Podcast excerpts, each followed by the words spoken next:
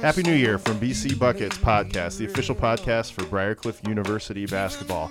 This is Matt Gall here in the coach's office at the Newman Flanagan Center with Coach Mark Svagera, and, and it's just the two of us today. We've got Kevin Potabom, the SID here. He's across town uh, watching the women play over at Morningside today against Haskell. And Bobby Beach, Pattison, is nowhere to be found. Coach, what's he up to? Uh, family Christmas today. okay. So he, he was disappointed. I, I told him this had a potential to be a pretty good one because of our guest who's going to join us later, but uh, he had a family Christmas, so you know you got to take care of the family this time of year. We'll give him an excused absence on this one, and uh, we'll see if we can get him back again this year at some point. I think he's hitting about maybe 50% for the year. Yeah, maybe if he's lucky. He, he's kind of Shaquille O'Neal from the free throw line.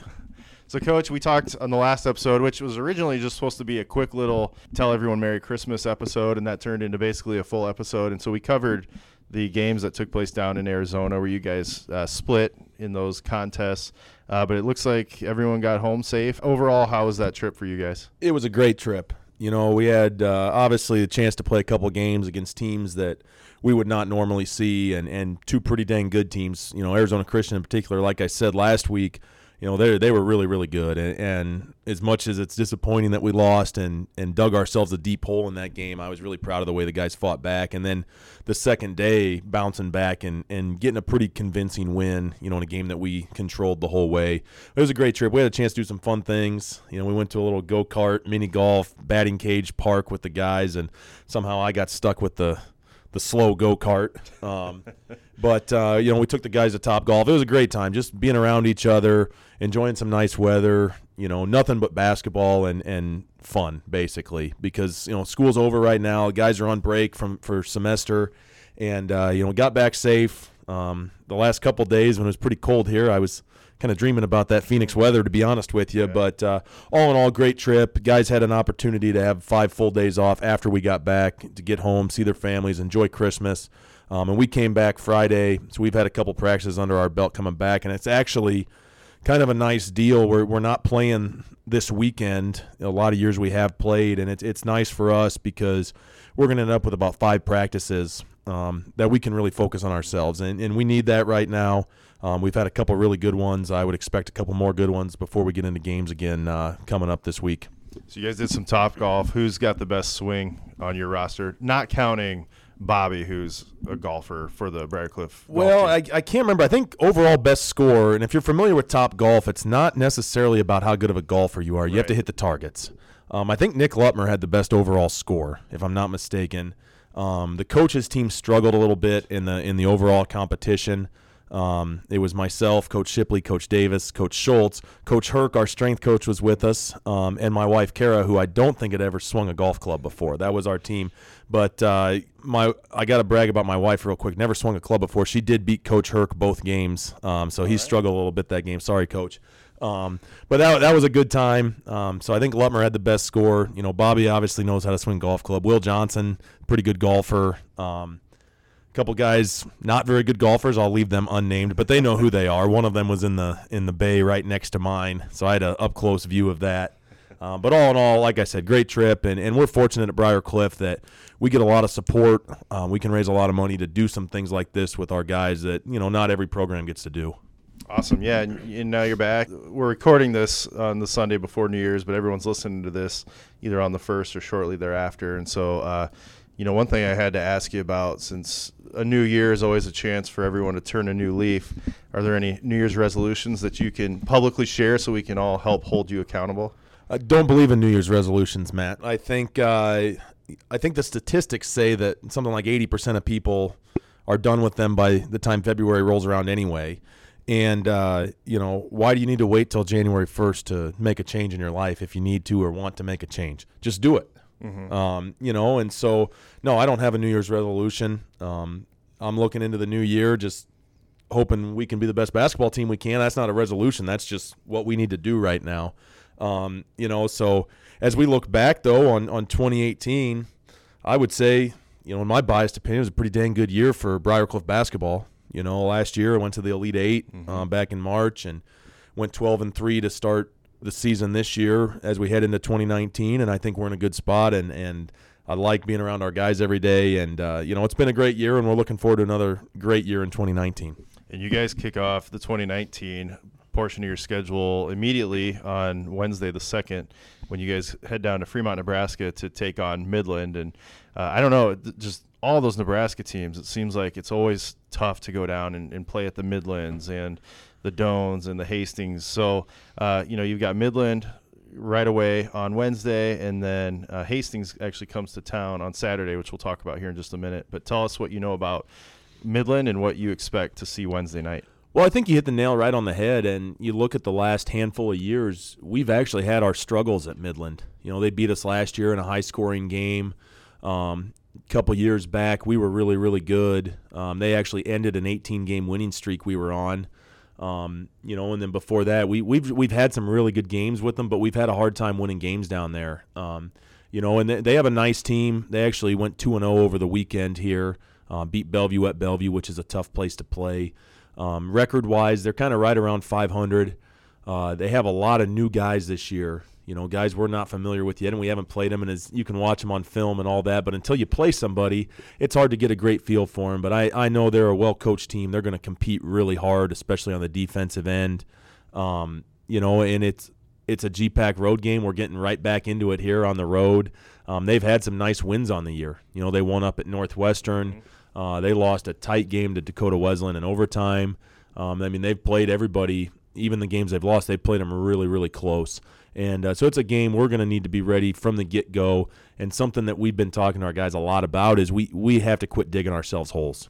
You know, three of the last four games we've played, going back to Northwestern, Bellevue, and Arizona Christian, three in a row there, we had double digit first half, first half deficits. And that's something we, we just can't do. That's not a sustainable approach to anything. Um, you know, and so we've made a couple tweaks here and there to our pregame, to our practices, just making sure that we're from the start of practice, from the start of a game, we're ready to compete at a high level. And, uh, you know, so that's what we're going to do. We're going to go down there. I'm sure it'll be a great game. Um, it's hard to win on the road in this league. And, and one thing our guys have showed all year long is, is a lot of resiliency and toughness on the road. Who's going to take over the tradition of the post win 60 meter dash if it comes to that? Well, it's definitely not going to be me. I'm never doing that again. um, you know, and the thing is, Coach Shipley, he can't do it. He's way too fast. Yeah, He'd beat anybody. Right. He was a track star in high school. Um, you know, it might be this might be an opportunity for an Ethan Erdman versus Bobby Beach Pattison race, which actually happened at Hastings last year, and Ethan Erdman smoked him in a 40 yard. You know, but maybe that 20 extra yards will give Bobby an advantage. I don't know, but we'll we'll see. We'll, we'll we need to get a win, and then we'll cross that yeah, bridge. One thing at a time. Uh, so, like I said, then Hastings comes to town this Saturday, which is uh, January 5th, and that's for the CNOS Classic over at the Tyson Event Center here in town, an annual game that takes place over there. Um, and that game will deviate a little bit from your normal schedule. That game will be at 3:15 rather than a typical four o'clock Saturday game. So, like I said, that'll be a 3:15 tip-off over at Tyson Event Center against Hastings, and you know, Coach, your guys play in that game over at the Tyson every year so they they know a little bit about you know playing in that big wide open venue like that. But how how does that you know that sort of spatial difference where the court's situated in such a big big building like that affect you know how your guys take their approach to shooting and other things? Well it's definitely different. Um, you know talking about a eight nine thousand seat arena as opposed to the flanagan center or a lot of the gpac facilities we play in um, it's just more wide open. The backdrops are, are bigger that you're shooting against. Um, but at the same time, we'll have an opportunity on, on Thursday and Friday to get down there and get some shooting in. Not a full practice, but we'll we'll have about 45 minutes both those days to get down and get a lot of shots up, give a guys the give the guys a feel um, for what they're going to be playing in on Saturday. And the other thing I think is that you know a lot of our guys come from high school programs who had a lot of success. They played in state tournaments, whether it's you know down in Des Moines or Lincoln or Sioux Falls or anywhere else. Um, so it's not completely foreign to them because they've been in that situation, playing in big time arenas, big time facilities before. And, and I think in some ways, you know, if we're fortunate enough to make a national tournament, it's not the exact same as the Pentagon, but you're mm-hmm. talking about a bigger arena type setting. Um, it can also be a positive for us moving forward too. Mm-hmm. So what do you know about Hastings? They're they're typically a tough uh, a tough defensive team um, always very physical. Uh, remind me in a lot of ways of, of other Dort teams that we've seen in the past. So, what do you know about this year's Hastings team? Yeah, they have a nice team. You know, I, I, I think their record's about 12 and 4, um, something like that right now. They have some really nice wins. They won at Dakota Wesleyan, which we know that's a tough place to win. Um, they beat Nebraska Kearney, who's an NCAA Division two school here a uh, week week and a half ago. Um, and you said it; they're a tough physical team, always have been. Um, Coach Gavers does a good job with it with those guys. Um, they they have a really outstanding guard in Kevin Miller um, and a good kind of hybrid big guy in Bart Hiscock. Those two guys really score it for him well. Um, and they, they play a little bit different style. They're less ball screen oriented than pretty much everybody in the GPAC. Um, a little more old school is not the right word, but a lot of heavy off ball screenings. Back they, they lead the world in back screens, have for years and years, um, and that's something that's it's sometimes hard to prepare for. Um, but it, you know, it's going to be a good game. I think it's going to be two really good teams. I think it's going to be high level basketball. I think it should be fun. And if you're around town, you know, all weekend, really check out the CNOS Classic. You know, you're going to get a lot of high school games. A lot of the local teams play. You're going to see some good basketball down at the Tyson Center. So speaking of Hastings, uh, Coach Svagera, I know you've been excited about the guest we're bringing on this week. It's a name that's come up a couple times on the podcast already this year, and it sounds like you've had some stories with this guy. And so, uh, without any uh, further uh, wasting time here, we'll just we'll introduce our guest. And uh, I'm talking about former Hastings head coach Lance Creech, who coached at Hastings College from 2002 to 2013, and is now the head coach for Hastings High School. Uh, Lance thanks for joining us today. You bet. Thanks for having me on. I'm, I'm honored. So, Mark, it sounds like you and and uh, Coach Creech go way back. Well, we do. You know, Coach started coaching at Hastings in what was my freshman year, and uh, you know, so I was familiar with him. Um, played against his teams a bunch, obviously, over the years, and then in 2007, when I was in the market to to be a grad assistant, you know, I sent out resume after resume with rejection after rejection, and I got one call back, and it was it was LC, and uh, has me out for an interview. This is a true story, and uh, we talked on the phone a couple times, and I was supposed to get there at one o'clock for an interview, and uh, he specifically told me not to dress up.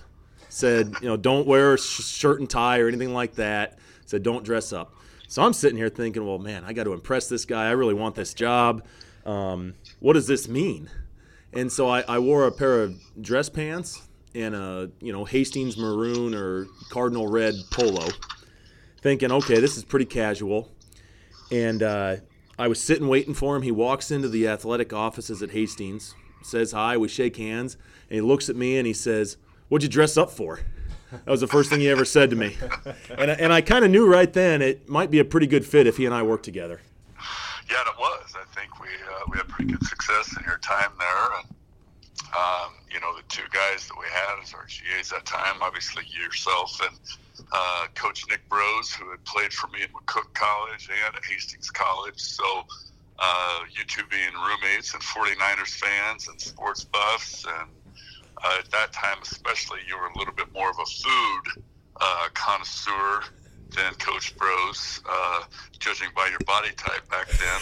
But at the same time, uh, I think you guys got along really well, and it was a very good fit for all three of us. Yeah, it was. And, you know, speaking of Brosey, obviously he's had a ton of success coaching at the high school level now, too. And, you know, looks like he's got a chance to go to the state tournament again this year. But, um, you know, that was an interesting one, and it was really good for me because he was a couple years older, had a couple of years of coaching under his belt – and so I actually learned a lot from him about how to be an assistant coach. Um, you know, and obviously learned a ton from you too. But I think between the three of us, we had a pretty good, pretty good thing going with that staff, especially when you and I could gang up on bros and make fun of him. That's always fun. It's easier to do than you would think, but at the same time, um, you know, at Hastings especially, and I, I know that GPAC, the landscape of the GPAC as far as assistant coaches has changed uh, exponentially since you know the early 2000s. I mean, uh, when I first got to Hastings College, we had uh, our quote unquote assistant was a dorm dad, SID, and men's golf coach. So, you know, the fact that we even called him an assistant basketball coach was tough because there was just no time in the day uh, to do basketball things. And you know, when I when I was at Hastings College as a GA, I did so much, you know, scouting and game prep and that kind of stuff on my own. And then when I went to McCook Community College as the head coach, um, I did not have an assistant, so I did everything on my own. So it wasn't until you and Brosey got hired that I actually felt comfortable delegating that.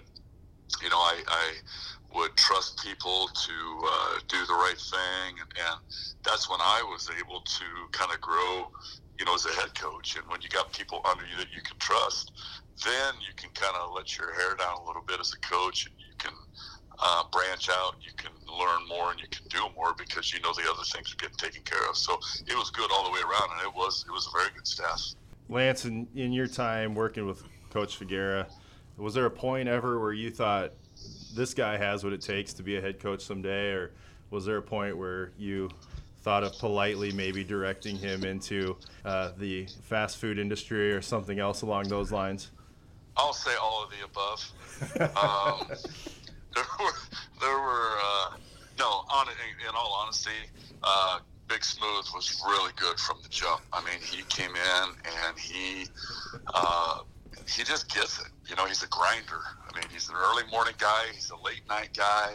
He's, uh, you know, he's going to say, hey, I was watching Sports Center. Did you see the out of bounds play the Lakers ran against the Bulls? You know, I mean, he's always just thinking. And whether he use it or not, and I, I remember this vividly from my time as a grad assistant. I worked for a guy by the name of Coach Trader, who was in Hastings uh, Hastings College for 16 years and just kind of an icon in the in the NAIA and a very very good coach. He said, "You cannot stop as an assistant. You cannot stop." giving me suggestions. He said 95% of them, I'm going to tell you you're crazy and it'll never work. But it's that 5% that you finally sit back and, and you take a suggestion from an assistant coach and it works and then there again, you build more trust and all those things. But obviously, you know, in a hyper competitive world with the GPAC and, and trying to win games, uh, there was days I wanted to fire everybody on our staff, myself included. um, you know, whether it was a, ho- a hotel reservation or a you know, wrong tr- turn on a but you know, before Google Maps and all that crap, you actually had to look at an atlas. I mean, there's there's a lot of things going on in a small college basketball program that a lot of guys are in charge of, and um, so yeah, there was there was probably times I wanted to fire everybody, and but as far as just the the characteristics and the want to, the work ethic, the desire. Um, you know, the ability to relate to people, the desire to get out and want to recruit.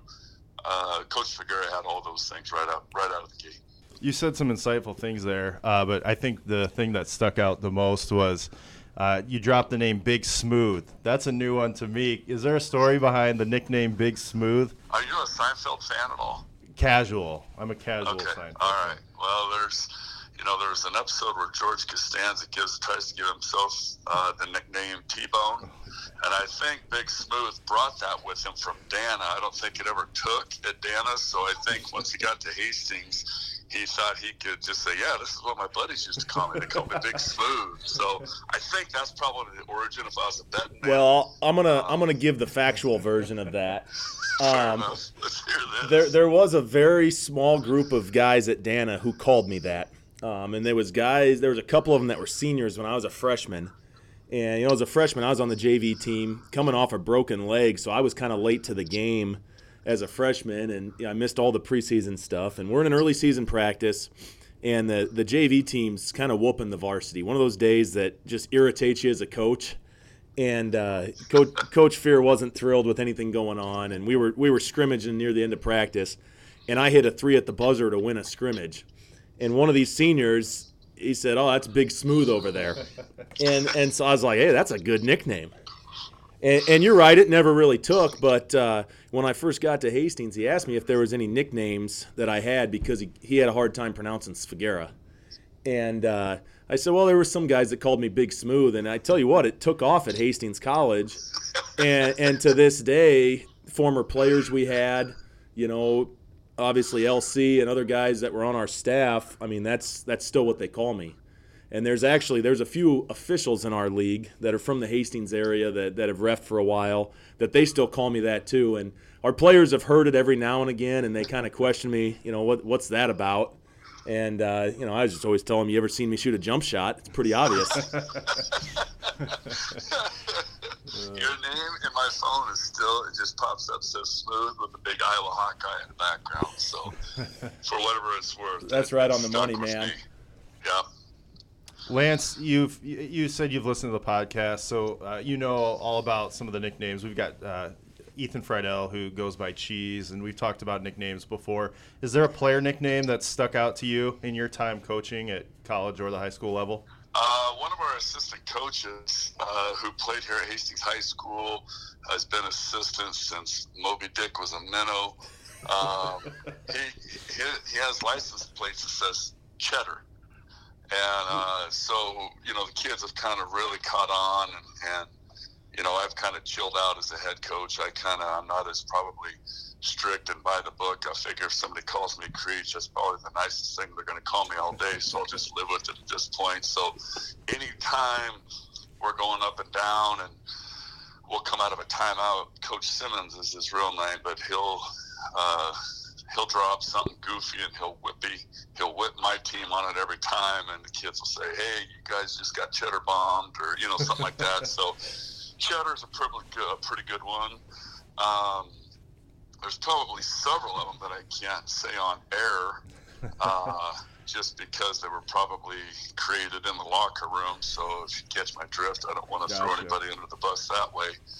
Um, but I really like the cheddar because it, it's uh, pretty flattering to the guy, and he's he's a great coach. He's a great guy. He's done a lot for our program, and I think the kids just love him. So I think it kind of it runs through our program pretty easily.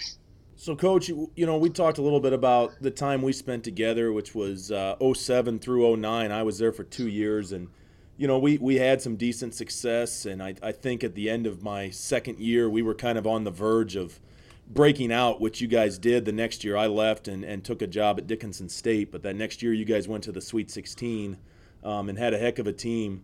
But, uh, you know, thinking of your time coaching at Hastings College, you know, are there any memories that really stand out? You know, obviously you were in the GPAC for a long time. Is there players that stick out? Is there certain games you remember or anything like that?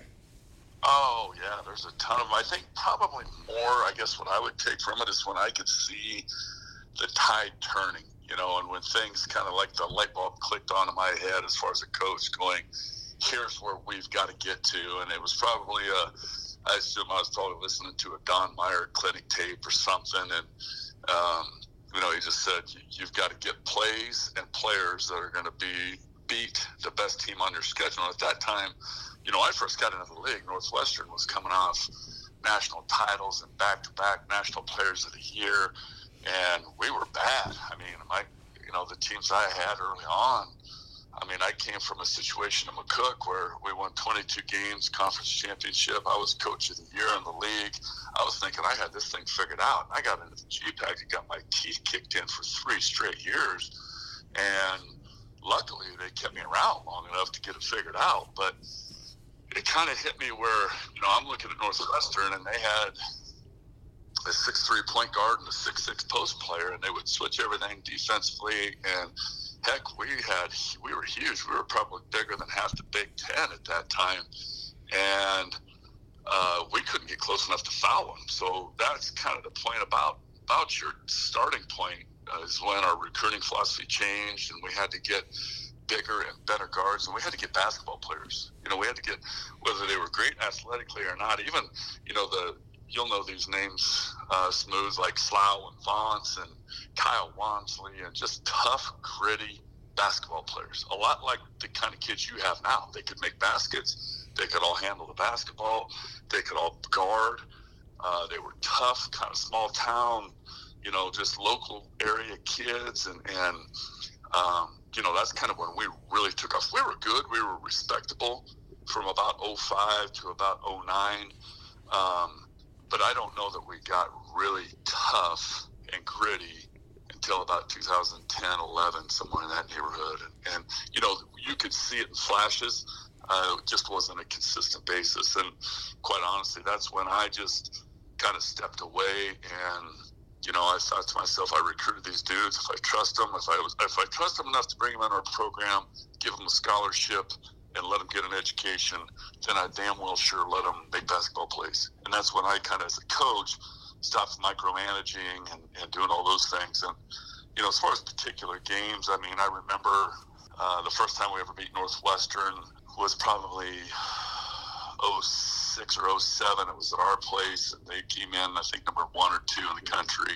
we weren't ranked. We were, you know, we were kind of that 14 and 8 kind of team at the time. And I said respectful. You had to prepare for us, but, you know, usually if you took care of business, you probably would pull it out if you were a team like Northwestern at the time. And we ended up beating them, and it was a great game. We were up, you know, big time.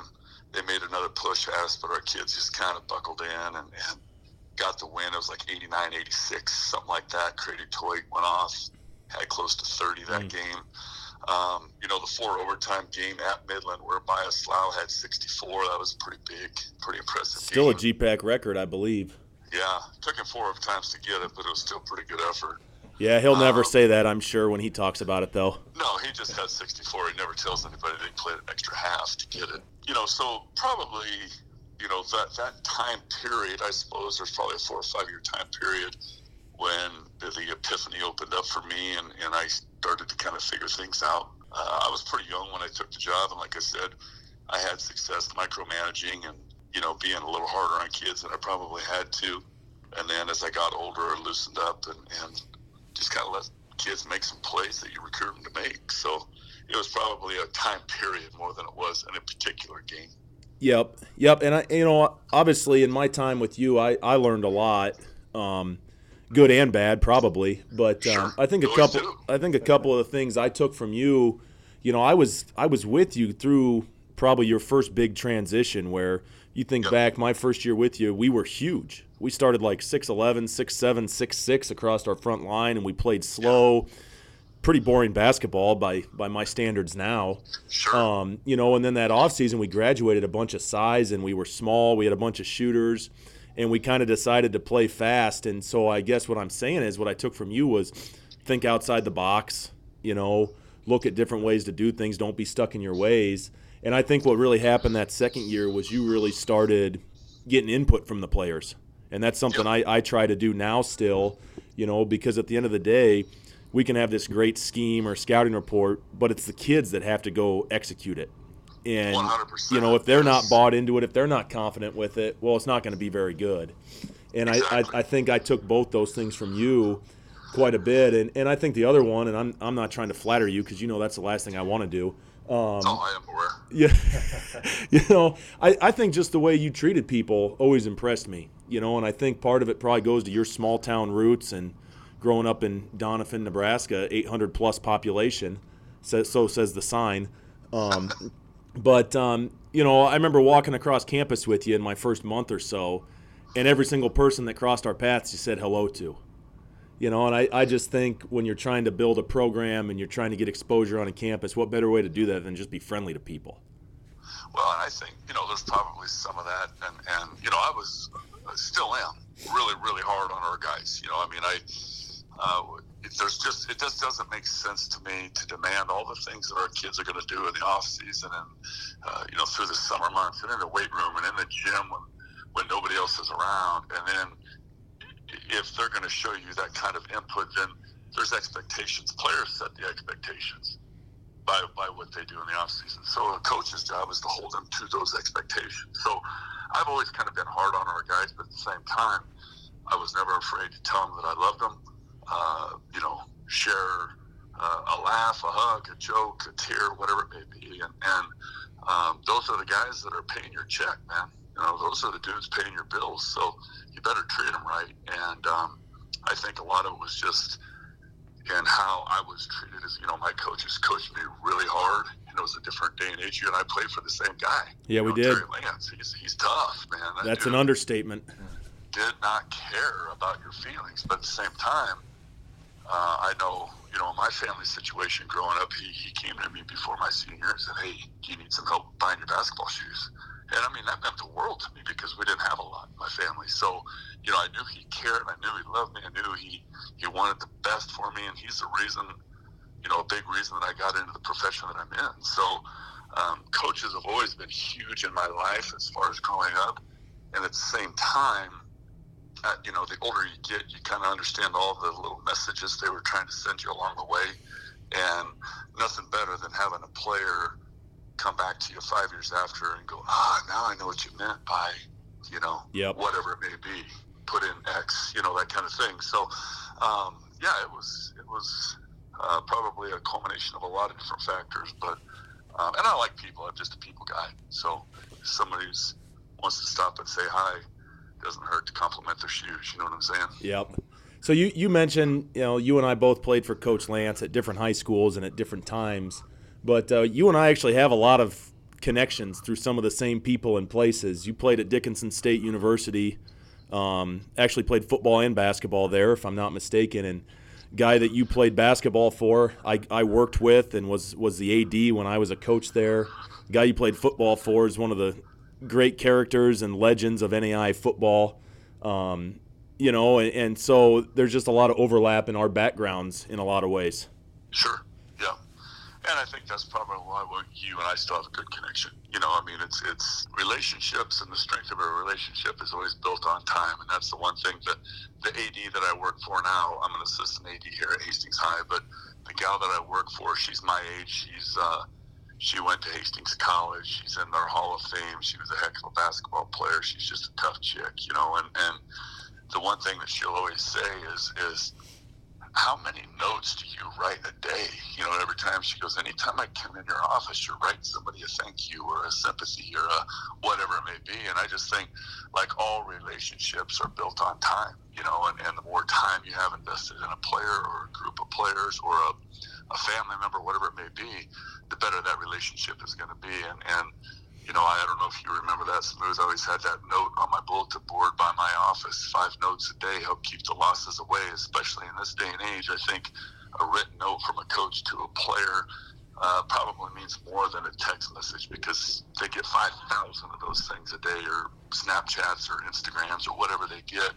Um, but, you know, a handwritten note in the mail, it makes a big difference in a, in a perception – and uh, you know just the building of a relationship. So that's you know again kind of going back to upbringing and, and what my mom and grandma tried to instill in me. You know as far as building relationships with people. Yep. You know, and a quick side note to that. Um, you probably have the best handwriting of anybody in your age bracket that's an adult male. I got um, two A's in high school all the way through, and that was PE and penmanship. So uh, that's actually when they, you know, you had to write. You couldn't just turn in a typed paper. Thank God, because I type about five words a minute, and I write about six words a minute. So everything's done fairly well. It just takes me a little time. Sure, sure. So speaking of some of the connections we have, obviously your connection to Briar Cliff is, is really through me, but I know you obviously know Nick Nelson really well. You know Todd Berry really well. Um, but there's also another one. You want to explain your connection to Coach Wagner? Coach, oh Dennis Wagner, yeah, yeah. Shoot, that guy. He uh, he was the head coach at Wayne State. Uh, and when I when I was uh, going through, I was, I was a football guy first. I was uh, a quarterback, and I'm a heck of a lot better now uh, than I was back then. I know that feeling. All, yes, all the VHS is destroyed, so it's just me and my memory. And um, but Coach Wagner uh, recruited me, and I actually signed a national letter of intent to play football at Wayne State for him. And then backed out late and ended up playing basketball. Just had I, I signed right after the football season before my senior year of basketball, and uh, it was kind of uh, crazy when I found out that he got the job at Briar Cliff I remember you and I talking, and, and you said something to the effect of, I'm going to mention your name to him because he never forgets a name or anything. And uh, you mentioned my name, and heck, he could tell you when he recruited me what my hometown was. It was crazy when you told me that story. I couldn't believe it. Yeah, it's amazing. He's a stud. Yeah, he must be. He's he's done a heck of a job at Briar Cliff in a very short time period. Yes, he has. They uh, tell you what, they were they were a quarterback injury away from you know, being on the fringe of the playoffs this year, in my opinion. I'm biased, obviously, but sure, they've done an unbelievable sure. job, him and his staff. When was the last time that was said about Briar Cliff football? Well, it's never been said. Exactly. You know, so uh, changing courses here, and you you dropped one of them here a few minutes back. You know, since Moby Dick was a minnow, you're you're kind of the king of one-liners, and uh, I've, I've I've been known to throw a one-liner out. Our guys make fun of me a lot because I use some of the same ones over and over again. And I always tell them there's really two people that in my life that my one-liners have been stolen from. It's it's my grandpa Barney and it's you.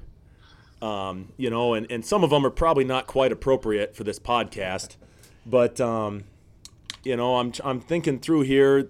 One of my all-time favorites, uh, talking about a player who maybe wasn't the best. I think your line was couldn't play dead in a cowboy movie. yeah, there's a lot of them, and I think that goes. Um, you know, I grew up uh, in small towns my whole life, around old farmers, um, in old taverns. You know, just listening to old farmers talk, and like you said, a lot of them probably aren't PG appropriate at this point, but um, they would always make me giggle because I can remember my dad. He would always, he still does to this day when he hears something funny, he'll take the back of his hand, he'll pop you in the chest, and he'll giggle like, "Okay, it's appropriate to giggle now. Go ahead." You know, I'm like, "Dad, I'm 47 years old, dude. I get the joke now." But when I was a kid, you know, you don't always get them, and sometimes it would take, you know, that, that was one of those aha moments. About five years after you heard the one-liner, and maybe something finally happened to you, and you're laughing like, "Oh, that's what that meant." So, yeah, one-liners. Our kids still uh, at our postseason banquet every year, you know, they have Creechisms that they will um, drag up and they'll say it the senior banquet and all that kind of stuff. One of my latest ones that just on a about two years ago, we were at your alma mater, Ralston, got beat, and it was in fine fashion, up four with under a minute to go, coming out of a timeout. No jump shots, absolutely no jump shots. We're shooting layups or foul shots. The next two shots are 15 plus foot jumpers. We end up getting beat uh, by about two. And we were in the locker room after, and I, I was trying to keep myself level headed, but it just I, I just exploded, and and I said I will bet you nine dollars that if we follow the game plan, and I could just see every kid's eyebrows just kind of crinkle up like nine dollars. Why the heck would you ever bet nine dollars? and I said, because losing nine bucks sucks because you got to find a five and then you got to dig around and find four ones. That's why nine dollars. so I had to kind of ad lib that one, but it worked. they got my Oh. point. Wow. Coach Creech, did did you find did your approach have to change a little bit going from coaching the college game for for quite some time and transitioning over to the high school game? Did your approach to how you communicate with your players in some of those more heated moments change at all? It should have, but it did not. and right, wrong, or other, um, you know, the, the people that I work for are really good. And, and I know I have a better grasp of uh, when I'm wrong than I used to. Uh, probably maturity, finally at the age of 47. But at the same time, that's the number one thing that my AD says after every year when we're doing our postseason evaluation is your language has to change. And I say, I know, Tracy, it does have to change, but our footwork has to get better. and if I don't tell them with my language about their poor footwork, they don't get the message. So it's, it's a never ending battle. Um, you know, but like Coach Meyer says, you know, be who you is. If you ain't who you is, be who you, uh, what is it, Smooth? Oh my gosh, you just destroyed that. It's be who Yeah, you is, because if you ain't who you is, you ain't who you Yeah. are, or something like that. I don't know. Yeah, You used to say that all the time. Yeah, but you know, you just got to be who you are, and I and I get it. It's not always appropriate, but at the same time, um, you know, it's not like I call a player a specific thing. They may play like that, but at the same time, you know, kids. If I ever offend a kid, I have no problem apologizing. So, uh, at this point, knock on wood, I haven't been called to the carpet too much. Here's one I've, I've uh, I meant to ask last time we had a, another coach on uh, the podcast here, so I'll just ask you: What do you consider your worst coaching moment in your coaching history? And I'm talking about X's and O's. Oh boy, uh, man, man, there's quite a few. I'm gonna say um, my first year as a head coach, we were dreadful. Uh, I was at McCook Community College. We were at Western Nebraska, up 17 late in the seven, second half. Western Nebraska at the time was like 13 in the country. Had a player, Big Smooth, you'll know this name, Tommy King. Uh, Yeah, he was Iowa okay. State. He was pretty dang good, and we had held him in check. And we were on the road, and we weren't supposed to be up 17. We probably shouldn't have been able to score 17 with that group, but um, we were really clicking. And then all of a sudden, you know, you can hear some puckering going on. It's just out on the floor, and, and I thought the refs were, uh, you know, giving it to us. And I met an official at half court, and, if you've ever seen Bull Durham, you'll know my my uh, take on that. I called him the magic word, and I got rung up. So our lead went from 17 to about nine in about one and a half possessions. Oh, man, man. it just felt like somebody kicked me in the teeth. Um, so that was bad, and I don't know if that's necessarily an X's and O's moment, but I just remember at that point, like, how stupid could you be to do this to your team? But uh, there again, I didn't have an assistant coach, you know, tugging on my coattails to keep me seated. So uh, that's probably the worst memory I have as far as cheating my team. What's uh what's the better McDonald's in Hastings? The one on the north side or the one down by the fairgrounds? Uh, north side, no question. Yeah, that uh, that's still a sore subject with me. Yeah. We- yeah, we- we had an incident I'm last you year. were at the wrong McDonald's. Yeah, we were at the wrong one last year. That was after Yeah. you gave me the famous uh, statue and pigeon quote. Yes, yes. Yeah, well, you were definitely the statue on that moment. Yes, we were. Um, so you and I have uh, pretty different uh, sideline fashion. You want to talk about sweater vest and how that got started with you? Yes, absolutely. I, I used to be a coat and tie guy, you know, when I was young and had the energy to iron everything I owned every once a week. And um, finally, you know, I, I got to the point where I was wearing a coat and tie on the road or at home. And then on the road, I would just have a nice sweater vest. And it was actually you, uh, the one that prompted me into going straight sweater vest and where my um, eclectic sweater vest collection started is when I think it was I don't know who it was on the Dana team, but asked Coach Fear, "Is that all that guy wears? Is sweater vest?" so then it just took off, and I have every color under the rainbow. And And you have one that actually looks like a rainbow. yes, yes, that's a that's really a great sweater too, by the way. Um, probably can't get in it anymore. It's, it's probably an XL. I'm struggling with the two X fashion right now. So. Uh, but yeah, the sweater vest, man, it's classic. It's still we still have sweater vest night here at Hastings High School once a year. Um, all right. We all know the answer to this. Who's the best grad assistant you had at Hastings College? Man, that, actually, you're gonna set yourself up thinking it was you. um, but I put those in categories. All right, because uh, Coach Feringer, who's out at Western Nebraska right now, was a phenomenal uh, player workout. Yeah, for sure. I mean, he that dude. I mean, he wouldn't watch a stitch of film, but that dude would watch NBA all night long and come up with crazy moves and crazy workouts and different things for the kids. Lived on YouTube. Um, loved being in the gym, just working dudes out. He was really, really good. Still is. He's Yeah, phenomenal for sure. with that stuff. Um, but I would say that's probably, uh, you know, the best thing about you and Brosy is you were both so hyper competitive that that was our best group because you guys tried to outdo each other on scouting reports, on statistics. You know, I would say this kid's averaging 17 and some change, and then you would kind of pipe in uh, 17.8 coach. You know, I mean, you, you two. You know what? Nick Nelson's going to listen to this and laugh uh, Yeah. when he hears that. Yeah. So, uh, as far as grocery shoppers, you were the two worst uh, pregame grocery shoppers we ever had in our program. Why, why do you say that? Because you intentionally sabotaged one of our pregame meals by buying plantains versus bananas. No, that's you, you got you're bananas. you're remembering this wrong. And I got to give the background here. You kept getting mad at us because you wanted the biggest, greenest bananas that we could find yes. for pregame. And we got a bunch of bananas, but we got you one plantain that was enormous and green, and you couldn't get it figure out how to open the thing because it doesn't peel like a banana. You said a couple expletives, threw it in the trash can, and kicked us out of your office. Well, it's, it's a simple job, dude. It's a banana. Figure it out. Who's the best player you coached at Hastings College? Um, Corey Feringer. Yeah, Yeah, Coach I. I, I have no arguments there. He was a stud. he was he was, He was a really stud. They- really good. He was a senior my first year and actually went down with a knee injury halfway through and Yeah. really hurt us that year. But he, I tell you what, you want to. He was probably the first guy I coached. I can't even call him a kid. He's like six months younger than me or something like that. Right. Um, you know, he he was the first one that, in hindsight, I probably didn't realize it at the moment. He challenged me to be a better coach Total- I was just because of the way he looked at the game and the the work ethic he brought and um, you know all those things it just it just made you a better coach by coaching him.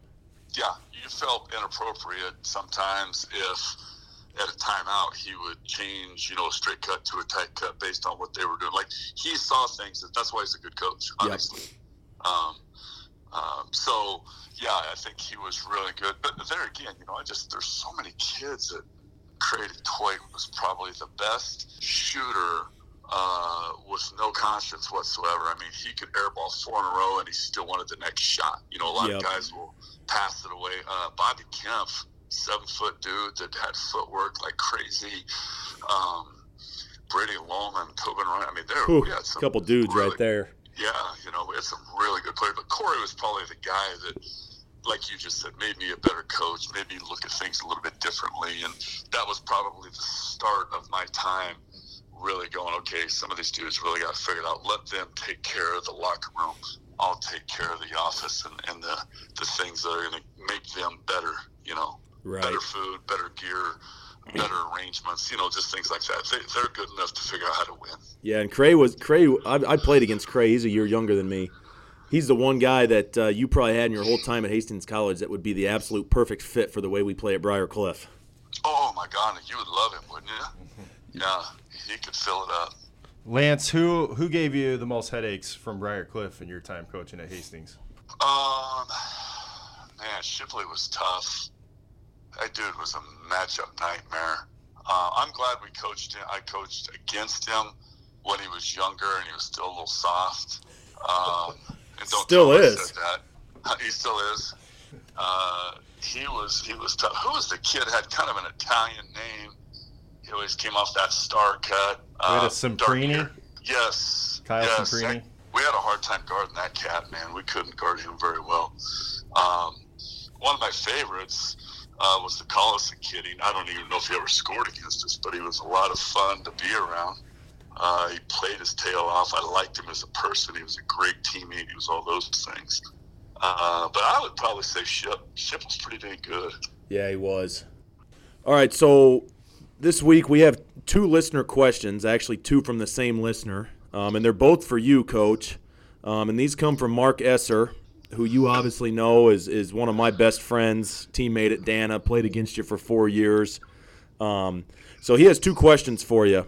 Um, it's here's his email. I know the special guest Lance Creech this week pretty well, so I want to ask him a few questions. Number one, how many times did Jason Isaacson go to the foul line against Hastings? Every is every a number. if every was a number, that's the number that Isaacson went to the foul line. The biggest cheater flopper. I he played. He, he should have played at Duke. He flopped and sold the flop. He, he could be a multimillionaire running camps to just take it. How do you flop at 19 feet? How do you do that? and, and, a little context uh, Jason Isaacson, another teammate of mine at Dana, but actually was a guy played at Briar Cliff for two years um, before he transferred to Dana. So he's got a little connection, not just with me, but with Briar Cliff's program as well. Really, really good player, though. Yes, he was. 20, 25, 26 a game when we were seniors yeah. smart player, not very athletic, but he knew how to play. He knew how to flop. and uh, I think reading these questions, Esser's just trying to uh, provoke you a little bit. Number two, number two, who was the 2005 2006 GPAC Defensive Player of the Year? Um, I would assume for how many games did we play at that time in the GPAC? Was it 16? I think we were at 18 then, but it could have been 16. Don't quote me. And no, you know what, Coach? It was 18. We had 13 in the league at that point. Okay. Okay. So for uh, 16 games, I think it was Esser. But there was two games every year where you wouldn't know if that dude was on the floor, and that was when he faced Bobby Kemp from Hastings. So for 16 games, yeah, he was probably the best defensive player in the league, no doubt, until the Broncos and Bobby Kemp rolled in the gym, and then he cowered like a little schoolgirl. Uh, all right, man. Well, hey, thanks for coming on. I'll talk to you soon. All right. Take care, boys. Thanks. Thanks, Lance. See ya. All right, we're going to wrap things up here with our shout out section. Coach, I think you have a couple of them. I do. I want to give my first shout out uh, to the guy who we just had on with us, Lance Creech. Um, you know, one, he's an avid podcast listener, listens to ours every week. And, uh, you know, I alluded to this a little bit, but you look at my post college life, there's very few people that have had as big of an impact on my life as he did. You know, and he's the guy that really gave me my first chance in coaching, and and because of that, I wouldn't be where I was if not for him. And and so the relationship he and I have been able to maintain in the last you know ten years now since we worked together has been pretty awesome. He's a guy I would consider a great friend. Um, it's been fun to watch. He's got two boys who are pretty dang good basketball players. It's been fun to watch them grow up and, and become good players. So that's my first one. My second one, as we start the new year, I have to give a shout out to my wife, Kara. Um, you know, number one, she puts up with me through basketball season, which I don't think I'm always the most fun person to be around, um, especially after a loss. Um, but uh, she also she made the trip to Phoenix with us, and anybody that can put up with not only me our whole coaching staff and our entire team for a full week, um, I think that probably deserves a shout out. Yeah, I'm going to kind of go with one kind of along those same lines and give a shout out to my wife. Uh, she recently started working at CNOS, and I know she's been helping out behind the scenes, getting things ready for the upcoming CNOS Classic, which starts this week. And like we talked about earlier, Briar Cliff will be playing in this Saturday. So uh, shout out to Mallory Gall for all the work and that you and everyone else has put in to make that event happen. It's a great event to highlight local high school and college hoops. Boom. All right, so that'll do it for this first 2019 edition of the BC Buckets podcast. Don't forget to send in your listener questions. We need to keep those coming. We're pretty dry right now on those, so we need a few to get us going for the next few episodes. So you can shoot those to us on Twitter at BC Buckets Cast or through our email address at bcbucketspodcast at gmail.com. On behalf of Coach Svagera and behalf of Kevin and Bobby, who aren't here, uh, and myself, thanks for listening. We'll catch you next week.